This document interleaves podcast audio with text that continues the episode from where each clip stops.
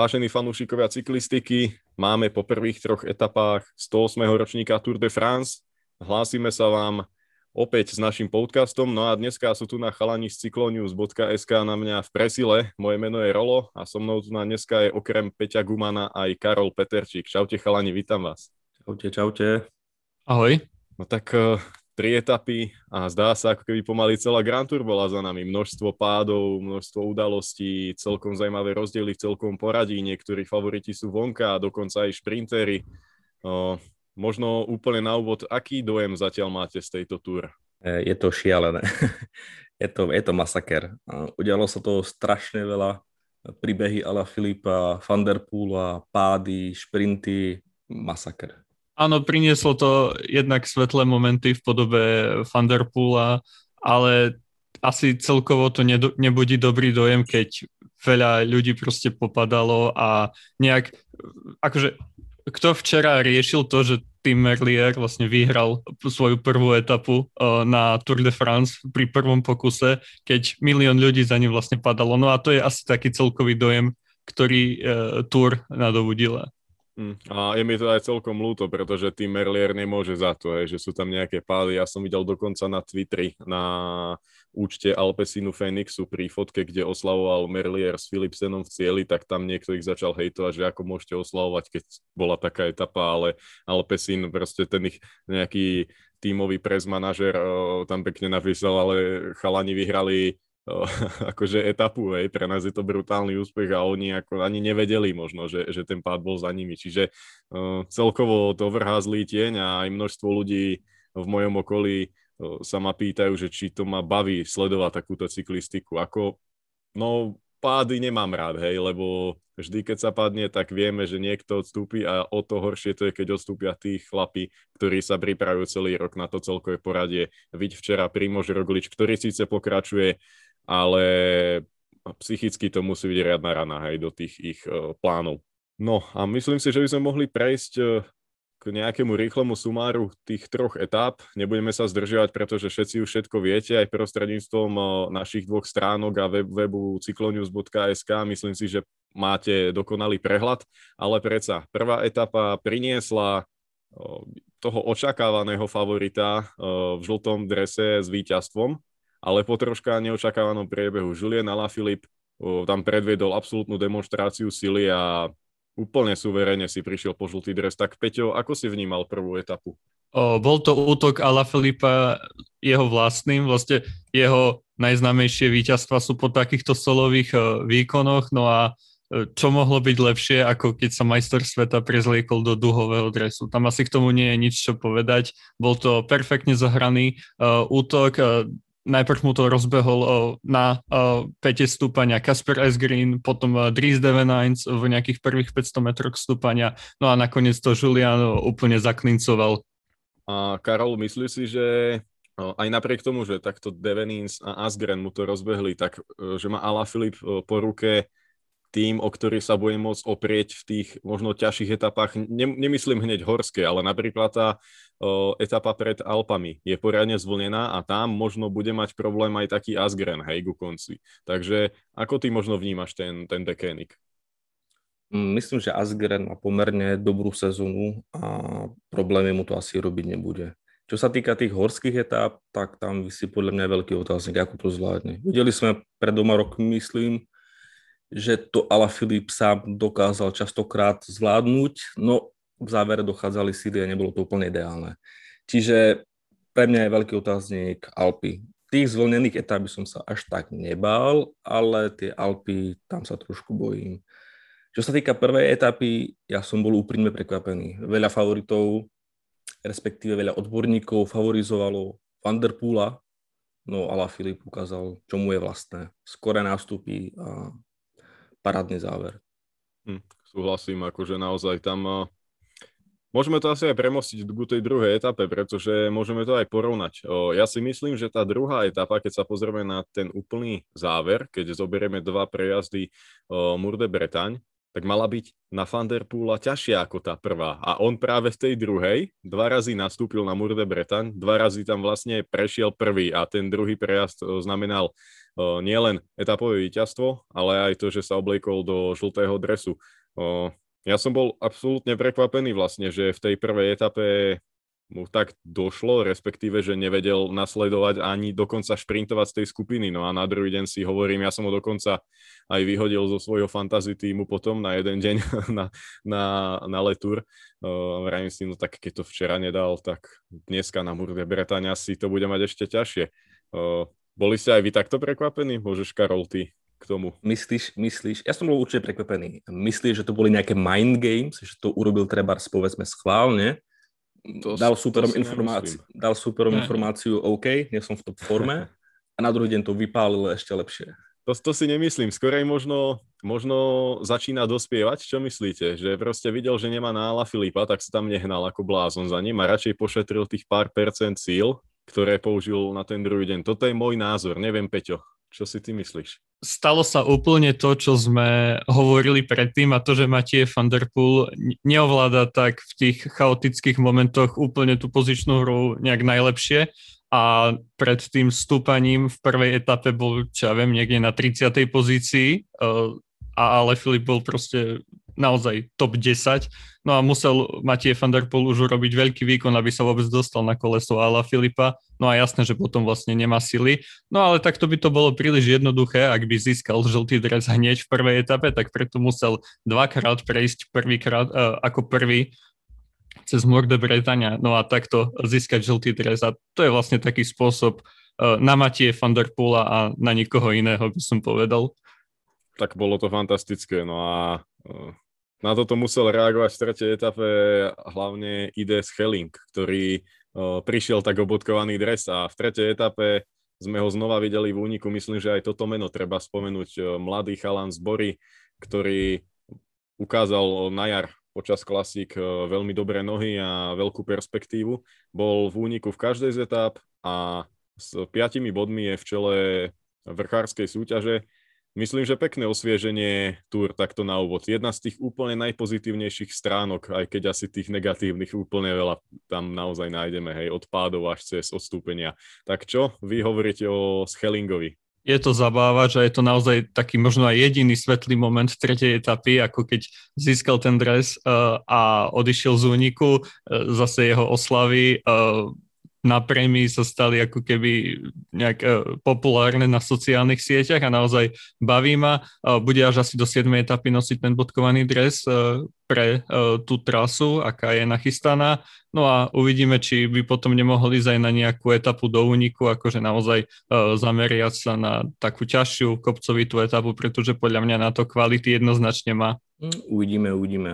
Mm, je to určite príjemné osvieženie, že vlastne World Tour tým nosí bodkovaný dres, väčšinou tieto prvé dni to má nejaký pro-conti tým, ktorý sa chce ukázať hlavne pred kamerami.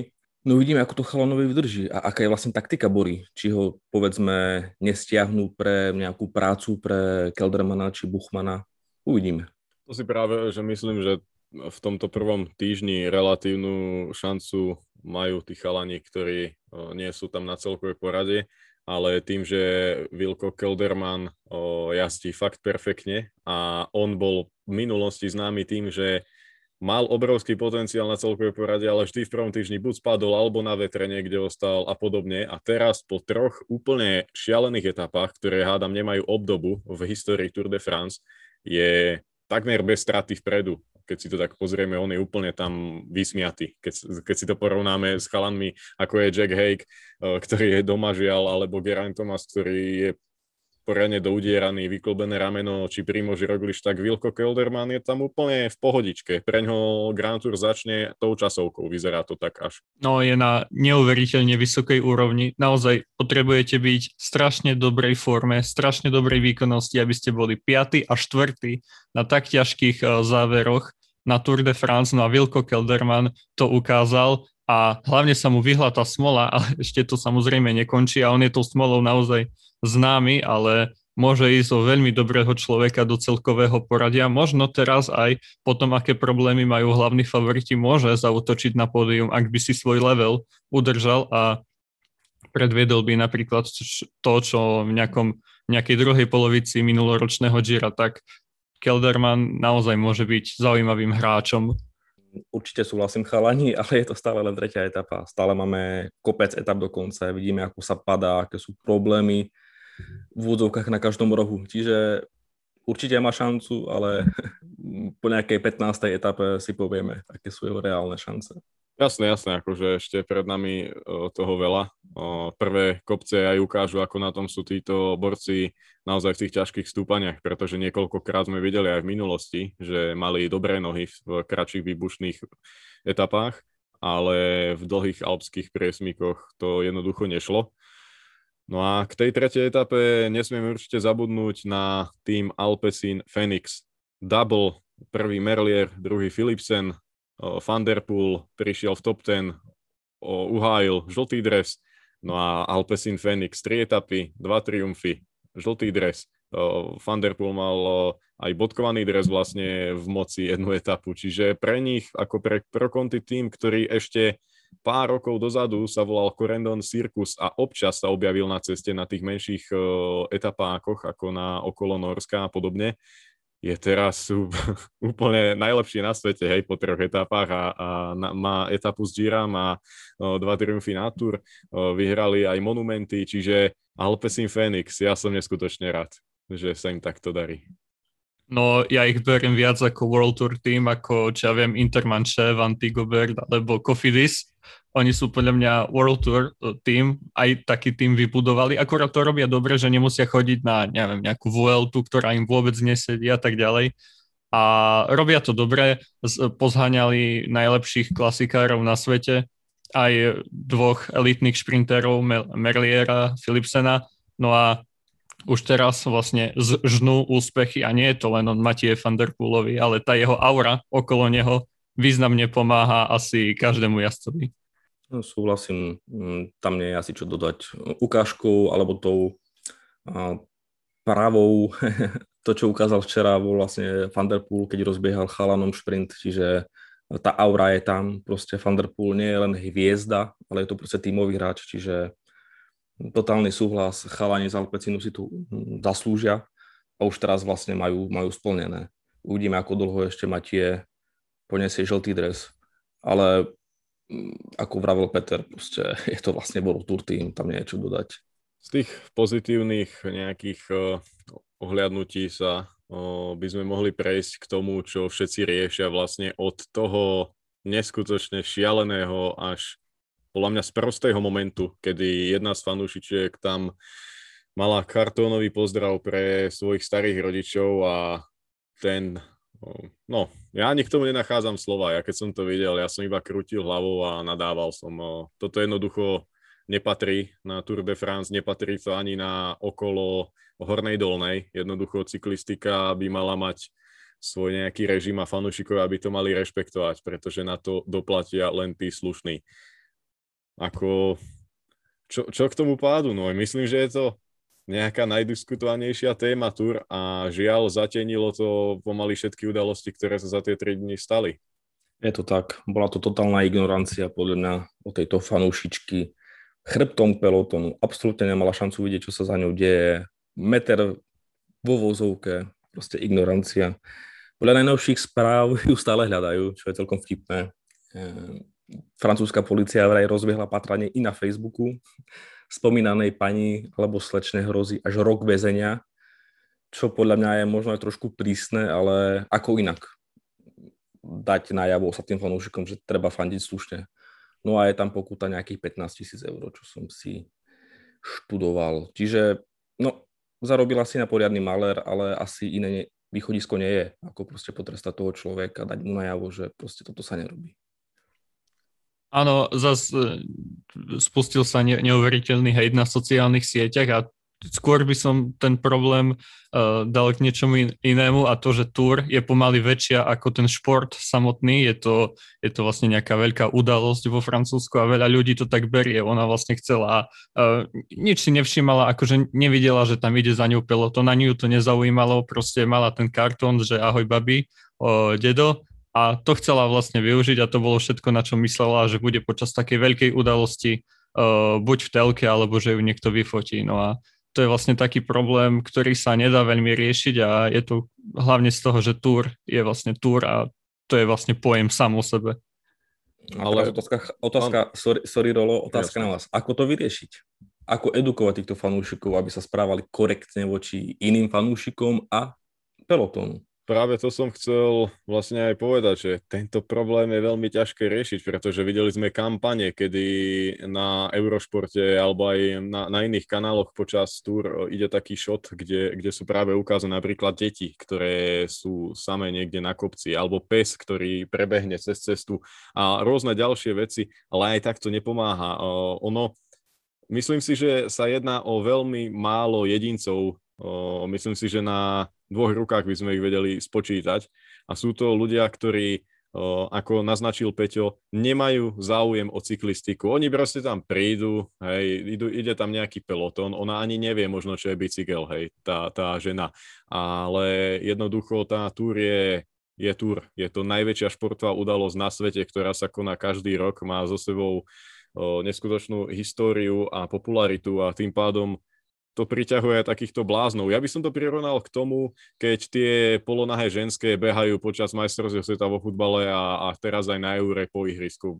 Je to, je to taká, taká istá absurdná vec a nejaký význam to má. Akože jasné, tuto o, teta na kartóne pozdravila starých rodičov a nemala tam o, nejaké značkové, neviem čo, o, napísané, hej, že by robila reklamu týmto štýlom, ale, ale veľmi sa mi to podobá na takéto aféry. Áno, tak to nie je pad, ktorý by sa nejak dal, ktorému by sa nejak dalo zabrániť, je to taký chvíľkový skrát, ale e, pád, ktorému by sa dalo zabrániť, a to už môžeme premostiť, tak to sú tie pády v tretej etape a hlavne v tých posledných desiatich kilometroch, tak na tej trase, aká bola, že vlastne nejaké uh, dedinské cesty, uh, veľmi úzke v posledných kilometroch ďalej, zatačka 200 metrov pred cieľom, nervozita zvýšená, tak tomu sa asi dá zabraniť a to asi lepším navrhnutím trate, čo poviete?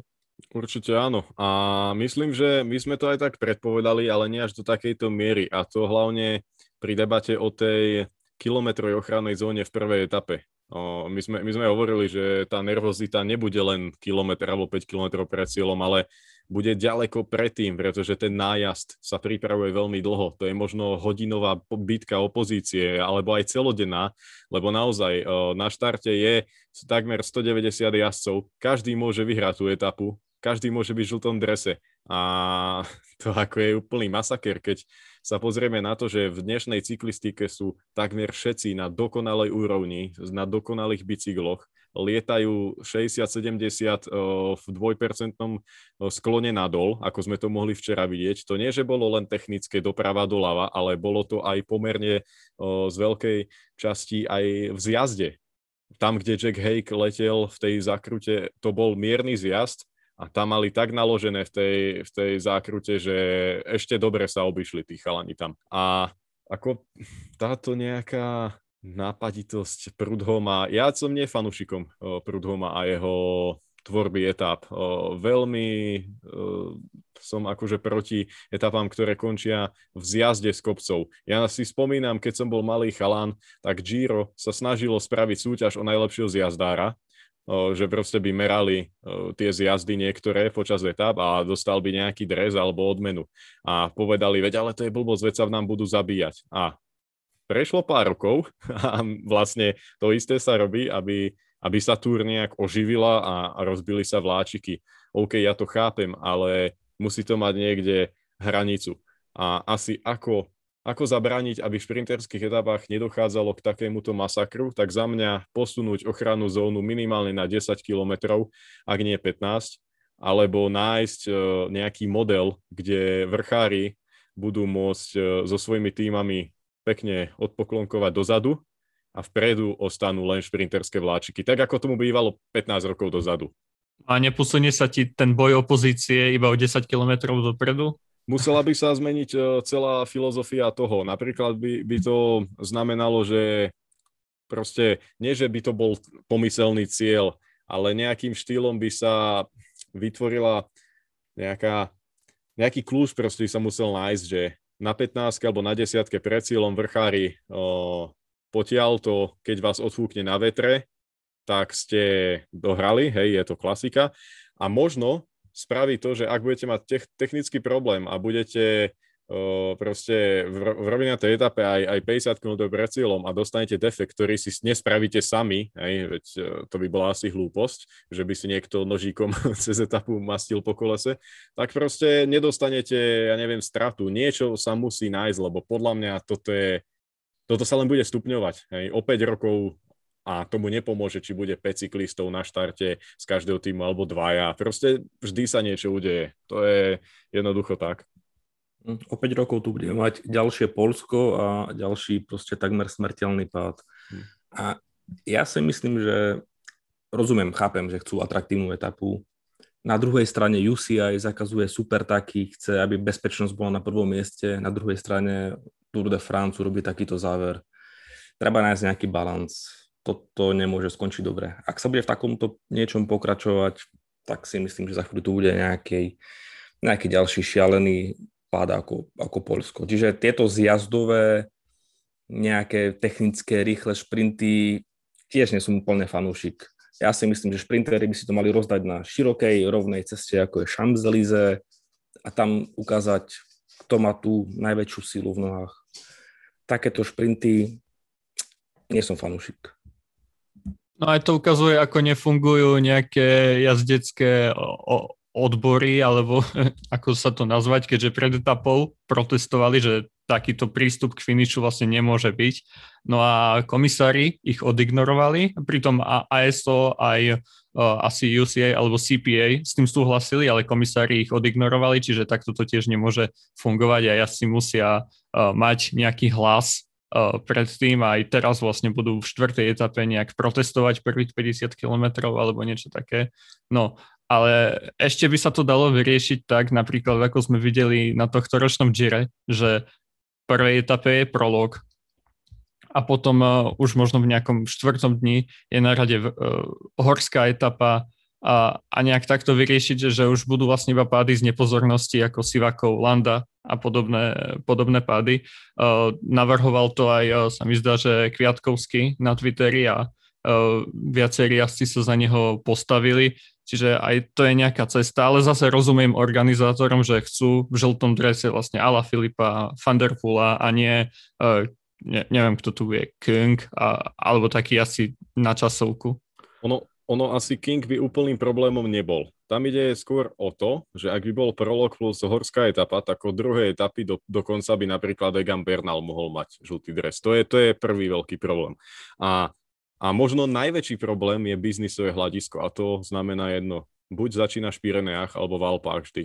Hej, a nestriedajú sa ti tie regióny až tak, pretože v Bretonsku jednoducho nespravíš selektívnu etapu bez toho, aby sa tam nepadalo, či niekde poblíž o, belgickým hraniciam. Hej, proste stále to bude klasika, kde to bude buď na vetre, alebo hore-dole na úzkých cestách. A ono dá sa to vyriešiť prologom, ktorý aj býval dlhé roky na Tour de France a Napríklad Vuelta má veľmi pekný model tých prvých etap. Tam je tímová časovka, potom je tam dojazd do stúpania, ale nie do HC alebo do jednotky. Proste nejaká dvojka, trojka, kde sa to natrhá a už je väčší kľud. Tie týmy s celkovými ambíciami už sú troška vo väčšom pokoji, vedia, že sa nemusia tak tlačiť dopredu, pretože už karty sú rozdané a nehávajú to na tých šprinterov, ktorí 2-3 dní nemohli nič spraviť a teraz poďme na to. Ďalším, ďalším riešením by mohla byť aj celkovo možno taká ťažšia trasa, pretože keď je 8-9 šprinterských etáp na Tour a na Gire boli dve, tak ako je logické, že na, na Tour príde 25 šprinterov, hej. Toto je ďalší veľký problém. A na tu dlhodobo vieme, že šprintery nechodia, pretože je to už na konci sezóny a keď tam idú šprintery, tak takí, ktorí si idú zachrániť sezónu, alebo niektorí mladíci. Čiže Túr je Túr, no. Ona, toto je jej nejaké riziko a hlavne tá Túr je tak veľká, že ona sama proti sebe týmto ide, no. Také preteky za to nemôžu, ale jednoducho ja to vidím takto, no. Je to tretia najsledovanejšia športová udalosť na svete, čiže čo si budeme hovoriť? Atraktivita je nutná, biznis tam určite nejaký je, čiže asi nespravíme nič, asi to my traja nevyriešime, ale myslím si, že rozhodne sa treba zamyslieť nad týmito šialenými koncovkami etap. Prípadne Možno... spraviť pre šprintérov nejaký týždenný etapák, kde proste to budú majstrovstvá sveta šprintérov a nech sa tam šalujú. Zaujímavý nápad. Treba bolo Nie, by tak úpl... pat- patentovať. Ano, úplne by stačilo vlastne dozerať na tie súčasné pravidlá. Uh, ono včera sa končilo v rodisku prezidenta UCI uh, Davida Lapartienta a samozrejme, že sa nesúhlasilo s tým, aby sa to nejak zmenilo, ale zase v pravidlách je napísané, aby nejakom 200, 200 metrov pred cieľom nebola taká zakruta, kde spadli Juven so Saganom, uh, aby ten príjazd uh, bol uh, nejak bez uh, klesaní a tak ďalej. Akože sú už na to pravidlá, len sa nejak nedodržujú a to je hlavný problém UCI celkovo, že tá nekonzistentnosť v dodržiavaní pravidel je až chora. Určite áno. To, o tomto by sme sa mohli debatovať do nekonečná a ty si presne hovoril, že nemôže sa zjazdovať na, na rúre a podobne a potom urobia takéto kraviny. Takže to je diskusia taká, že pre mňa je to nonsens, hej. zakazujeme zahadzovať borcom flaše, ktorými potešia deti alebo fanúšikov a na druhej strane im vlastne pripravíme trasu, na ktorej sa môžu doslova zabiť. Hej. Tak to je ako troška také smie, smiešne, alebo smiech cez slzy, hej, mi to tak príde. Asi to je ten najlepší výraz. No ale aby sme sa no, nezaciklili pri pádoch, tak ešte by sme mohli prejsť k hlavným protagonistom a celkovému poradiu. Takže mali sme tri etapy, z toho bola jedna rovinatá, šprinterská, no ale keď sa pozrieme na najväčších favoritov na celkové poradie, ak tam počítame aj e, Juliana Filipa, tak ten je úplne prvý z týchto borcov. Potom je Richard Carapaz, Vilko Kelderman, no a Tadej Pogačar. No a ďalej tam potom už Godu, Uran, Tomás, Roglič, tí strácajú na Ala Filipa vyše, vyše pol minúty, Roglič dokonca minútu a pol. Uh, tak uh, spýtam sa takto. Julian Alaphilippe má veľmi dobrý štart, má pre sebou časovku, na ktorú podľa všetkých odborníkov a jeho okolia parádne trénoval. Tak čo si myslíte? Skúsi to na celkové poradie? Za mňa skúsi, ale úprimne mu neverím. Ako som spomínal, časovku môže mať fajn. Určite. Vraj trénoval, vraj je nabušený. Uvidíme, ale tie hory, tie sú pre mňa veľký otáznik, ako to zvládne. Ten tým úplne do hôr nemá, čiže bude tam sám. Keď Ineos bude v sile, aké zatiaľ je, tak ho tam rozcupuje. Čiže verím mu, že to skúsi, no dopadne to podobne ako, ako naposledy. Mu stačí ešte získať čas v nejakých uh, takých podobných etapách, uh, nejakých chaotických, uh, kopcovitých a už má nejaký čas, ktorý môže v tých kopcoch stratiť a pôjde iba o to, koľko v tých kopcoch stratí a taktiež ako bude mať formu. Ak to bude napríklad to, čo mal vo Švajčiarsku, s tým sa dá v pohode hrať, si myslím. Áno, áno, presne tak. Ja, ja tiež narávam s tým, že na švajčiarských eh, pretekoch Tour de Suisse mal parádnu formu. O, doslova sa tam o, držal v pohode aj s Karapazom a keď ho tu tam akože aj utrhli, tak on sa dokázal svojím tempom vrátiť. No a bola vlastne taká veľmi výpovedná aj jeho časovka, ktorá bola ťažká a v nej skončil veľmi dobre. No, takže za mňa Julien Alaphilippe je borcom, ktorý vlastne môže ísť teraz v tomto momente na etapy, na bodky, na zelený dres, na žltý dres.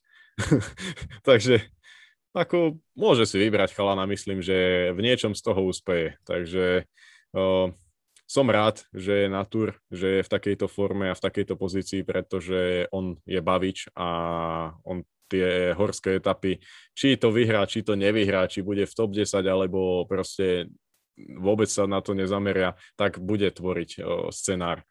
A vlastne jemu podobný je Matie van der Poel, ktorý síce na celkové poradie určite nepôjde, ani na to nejak nemá, ale o, tam sa spomínalo, že po prvom týždni, po vlastne etape v, s dojazdom v Týň, po 9. etape odstúpi a pôjde sa pripravať na horáky do Tokia.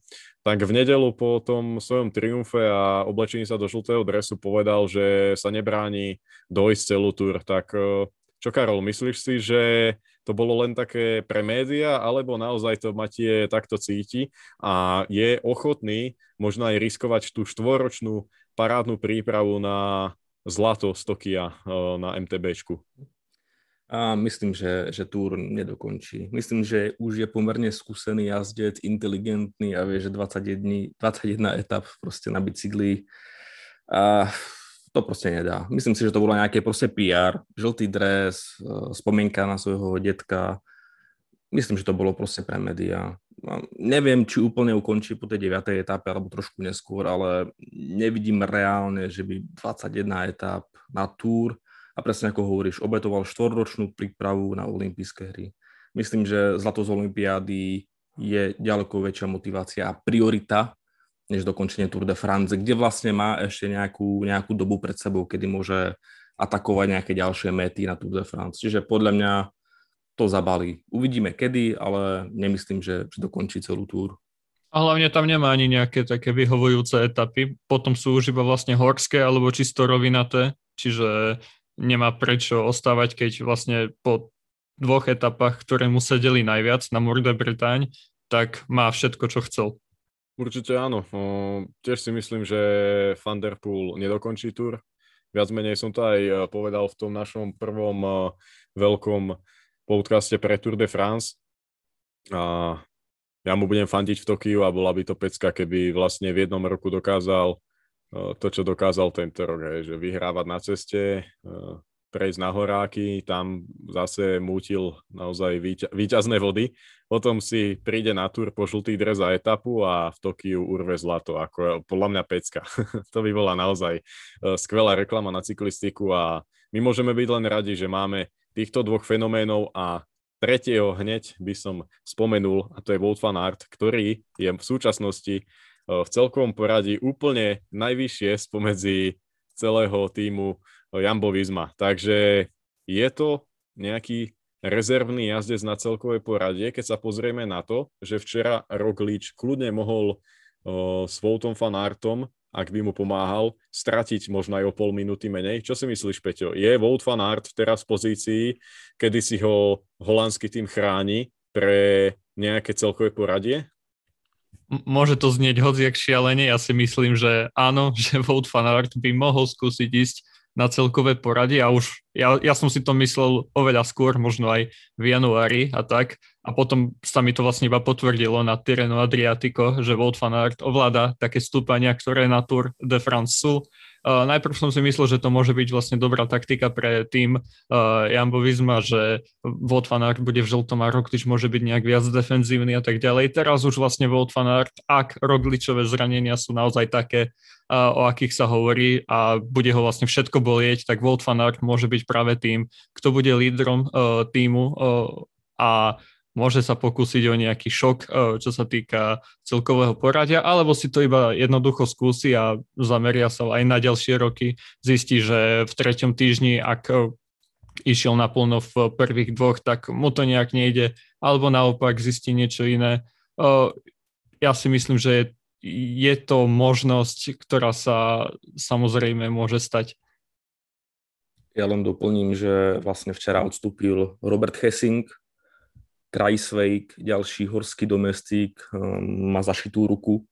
Na Twitteri fotka, kde má celú zakrvavenú ruku, čiže vlastne je to dobrý plán B, keďže celá vrchárska zostava je pomaly na odpis, prečo by si nechránili fan Arta, ktorý, keď vlastne spomenieme na minulý rok, ťahal Rogliča v kopcoch, rozbiehal tie začiatky kopcov, čiže horská forma určite je fajn, Čiže prečo nie? A myslím si, že bude to podobné ako u Ala Filipa. Vlastne uvidíme, čo tie hory. Mm, časovky má parádne, o tom žiadna. Šprinty má parádne. Prečo nie? No ale toto, tie jeho časovky sú veľká zbraň. Vlastne hneď teraz bude jedna, po ktorej môže byť úplne s pohodlným náskokom v žltom drese. A ja myslím, že tie alpské etapy mu problém nebudú robiť. Pretože alpské stúpania sú ťahavé a on má motor. Proste on to vyjde tým jeho dízlovým motorom, to v pohode vyjde. A tie zlomové momenty prídu preňho v Pireneách a hlavne v etape v Andore, kde je to stále vysoko nad morom, eh, kde tí takí rídzi vrchári budú tvrdiť muziku No a po týchto nejakých dvoch, troch etapách tam príde Turmalet z Luz Artiden a práve tu na, to, tam sa bude lámať chlieb. Ak, ak sa bavíme o tom, že Wout van Aert bude jazdiť na celkové poradie, tak toto bude kľúčová etapa pre jeho celkové poradie, ale úplne teoreticky, keď si zoberieme, že tam je 60 km časoviek, tak na tých 60 km on vie na Karapaza a aj Pogačara, aj e, Masa, Quintánu a spol, tam akože na tých Kolumbícov a Španielov on tam dokáže šialený čas nájsť, hej. To ja si myslím, že aj 4 minúty im tam dá. Čiže on naozaj môže kalkulovať s úplne uh, dobrým časovým uh, nejakým rozostupom po tých časovkách. Čiže Wout van Aert, uh, no, Fanart, Ala Filipa a Van Der Poel nám prilievajú zaujímavosť do ohňa tento rok a to máme radi. No, a, čo, a to... čo, eh, sorry, Peťo, čo hovoríte chalani na Rigoberta Urana? Ten je zatiaľ nenápadný. Spomíname časovky. Časovka vo Švajčiarsku totálne naložil každému. Sice bola náročnejšia, nebola to placka, ako bude teraz. Ale čo hovoríte na Urana a jeho šance, keď sme pri tom GC poradí? To je, to je typický Rigo Uran. Vozím sa potichu, ale konštantne, nenadchnem ani nesklamem a v treťom týždni bojujem o víťazstvo. Hej, toto je Rigoberto Uran. dlhoročne. Či na Gire vtedy, keď, keď vlastne bol opakovanie druhý, alebo na Tour, keď uh, dýchal Frumovi na krk. Uh, to je jednoducho on, konzistentné výkony, uh, prakticky ho moc nevidíš, ale ja myslím, že je práve v tej forme, v ktorej dokáže zajsť pódium a keď sa pozeráme na to, čo sa deje, tak práve čo bude deliť tých výťazov, alebo respektíve prvých troch od zvýšku, tak to bude konzistentnosť a to je jedna z najsilnejších uránových vlastností. Mňa napadá ešte vlastne jeho tým. Má pomerne dobrý silný tým, nepadol z nich zatiaľ nikto. Vozia sa nenapadne, ako hovoríš, kdežto už Ineos má straty, Jambo Visma má nejaké tie straty. Myslím, že aj sila týmu bude hrať nejakú rolu. Čo ty na to, Peťo? Tak čo, čo mám na to povedať? Je, je to tak a vlastne sme iba po troch etapách a ešte prakticky nič nie je rozhodnuté. Sú iba nejakí uh, ľudia, čo prehrali. Nikto ešte vlastne poriadne nevyhral. No, ale po tej tretej etape máme jedno takého menšieho morálneho víťaza a tým môže byť tým Ineos, ktorý do, dostal uh, Karapaza do tej prednej skupiny a Karapaz je už na tretej priečke v celkovom poradí a stráca 31 sekúnd na Vanderpoola. Čiže to sú asi takí menší výťazí, aj napriek tomu, že predtým v etape im spadol Geraint Thomas, ale ich hlavný muž, ako keby Karapaz, tak je tam vpredu. Uh, čo si o tom myslíte? No hlavne veľkým základom jedna vec, ktorá úplne zmazala všetky pochybnosti o, o Ineose a v tomto momente majú jednoznačného lídra. Žiaden Port, žiaden Gegenhardt, žiaden Thomas, ale Richard Carapaz, jediný on im môže spraviť úspech celkom poradí. A teraz pôjde Port a Gegenhardt na ňo. O Tomasovi sa nechcem baviť, pretože nevyzeral dobre na tom bicykli, ne, musí ho to bolieť. Ak sa dá dokopy, tak podľa mňa až niekedy v druhom týždni bude schopný možno ťahať. O, ale ja, ja myslím, že, že skorej ho pošlú domov, ako, ako sa tam bude trápiť. Ale aby som neodchádzal od myšlienky, tak aj bez Gerainta Tomasa, tam stále je Dylan van Barle, či Michal Kviatkovský, alebo Jonathan Castroviecho, ktorí v kopcoch predstavujú momentálne aj bez Tomasa, opäť poviem, najsilnejšie zoskupenie, pretože Jumbo Visma prišli o, o Chesinka, Tony Martin, ďalší kapitán je tiež po dvoch ťažkých pádoch, no a to sa nebavíme ani o Rogličovi a Krujzvajkovi. Čiže za mňa naozaj Ineos veľmi dobrá pozícia, aj napriek tomu, že ich asi aj hlavný líder, Geraint Thomas, už tie šance na celkové poradie sú u mňa nulové. No, je to tak, asi nie je čo dodať. Ineos má neuveriteľnú silu, a ako si vravel, pred Tour množstvo článkov, množstvo špekulácií, máme troch lídrov, uvidíme, ktorý bude, no nebude. Richard Carapaz dal jednoznačne najavo, že je najsilnejší.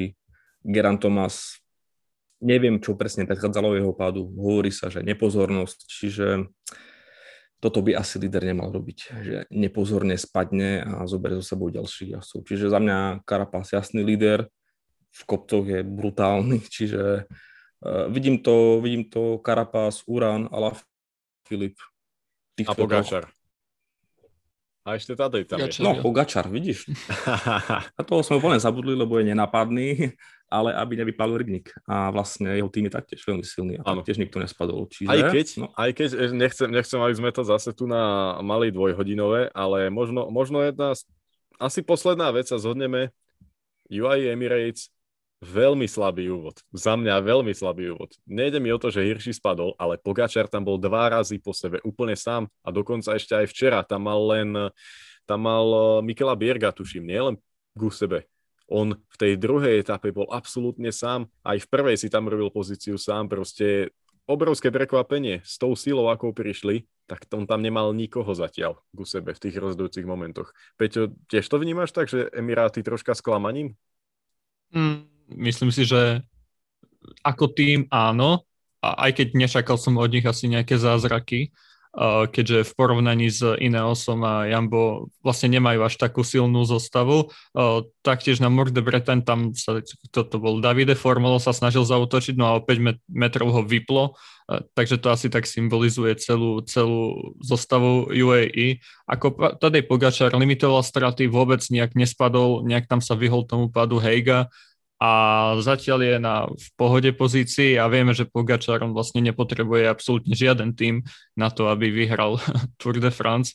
No a bude závisieť e, od toho, ako sa prebudia Majka a McNulty v ďalšom týždni a taktiež, či Hirschi sa nejak dokáže e, skonsolidovať a aj keď tam on veľmi ťažko spadol v tej prvej etape, čiže UAE, no tak to bude asi na Tadejovi všetko, úspech či neúspech bude závisieť od neho. A, ale je na tom vlastne dobre, 39 sekúnd stráca a v časovke niečo získa, v kopcoch určite niečo získa, tak v tom nevidím vôbec uh, žiaden problém. Hm, tiež si myslím, Pogačar si to môže kľudne vyhrať sám. Však spomeňme si na minulý rok, kedy jazdil nenápadne, nestrácal časovku, vypálil úplne na maximum. Čiže aj tie prvé tri etapy boli strašne chaotické, pozície, pozičné boje tam prebiehali, čiže uvidíme. Ale každopádne si myslím, že Pogačar zamieša s top trojkou alebo s top 5 minimálne. Ja si myslím, že sme vyčerpali všetky témy a celkové porade sa nám troška odokrie už v tej o, etape, ktorá príde o, vlastne tej prvej časovke v piatej etape a po nej budeme môcť hovoriť o tom, kto má akú formu, o, pretože je to taká časovka pravdy. O, nie je do kopca, o, nie je nejak zvlnená. Je to, je to rovina a bude to čisto na výkon. No a práve po nej už budeme môcť o, viac o, sledovať nejakú tú pokrovú hru, pretože tam, tam môžu byť tie rozostupy veľmi zaujímavé. No a následne prídu Alpy, my sa vám opäť prihlásime s podcastom pravdepodobne po troch alebo ďalších štyroch etapách, čiže vám ďakujeme za vašu pozornosť. Ďakujem tebe, Peťo, aj Karol, že dneska sme takto super podebatovali o tom šialenom úvode. No a dúfajme, že pády už nepribudnú a pribudnú len parádne športové udalosti na francúzských cestách. A ja ďakujem a prajem pekný deň ešte. Počujeme sa o pár etáp. Čau, čau.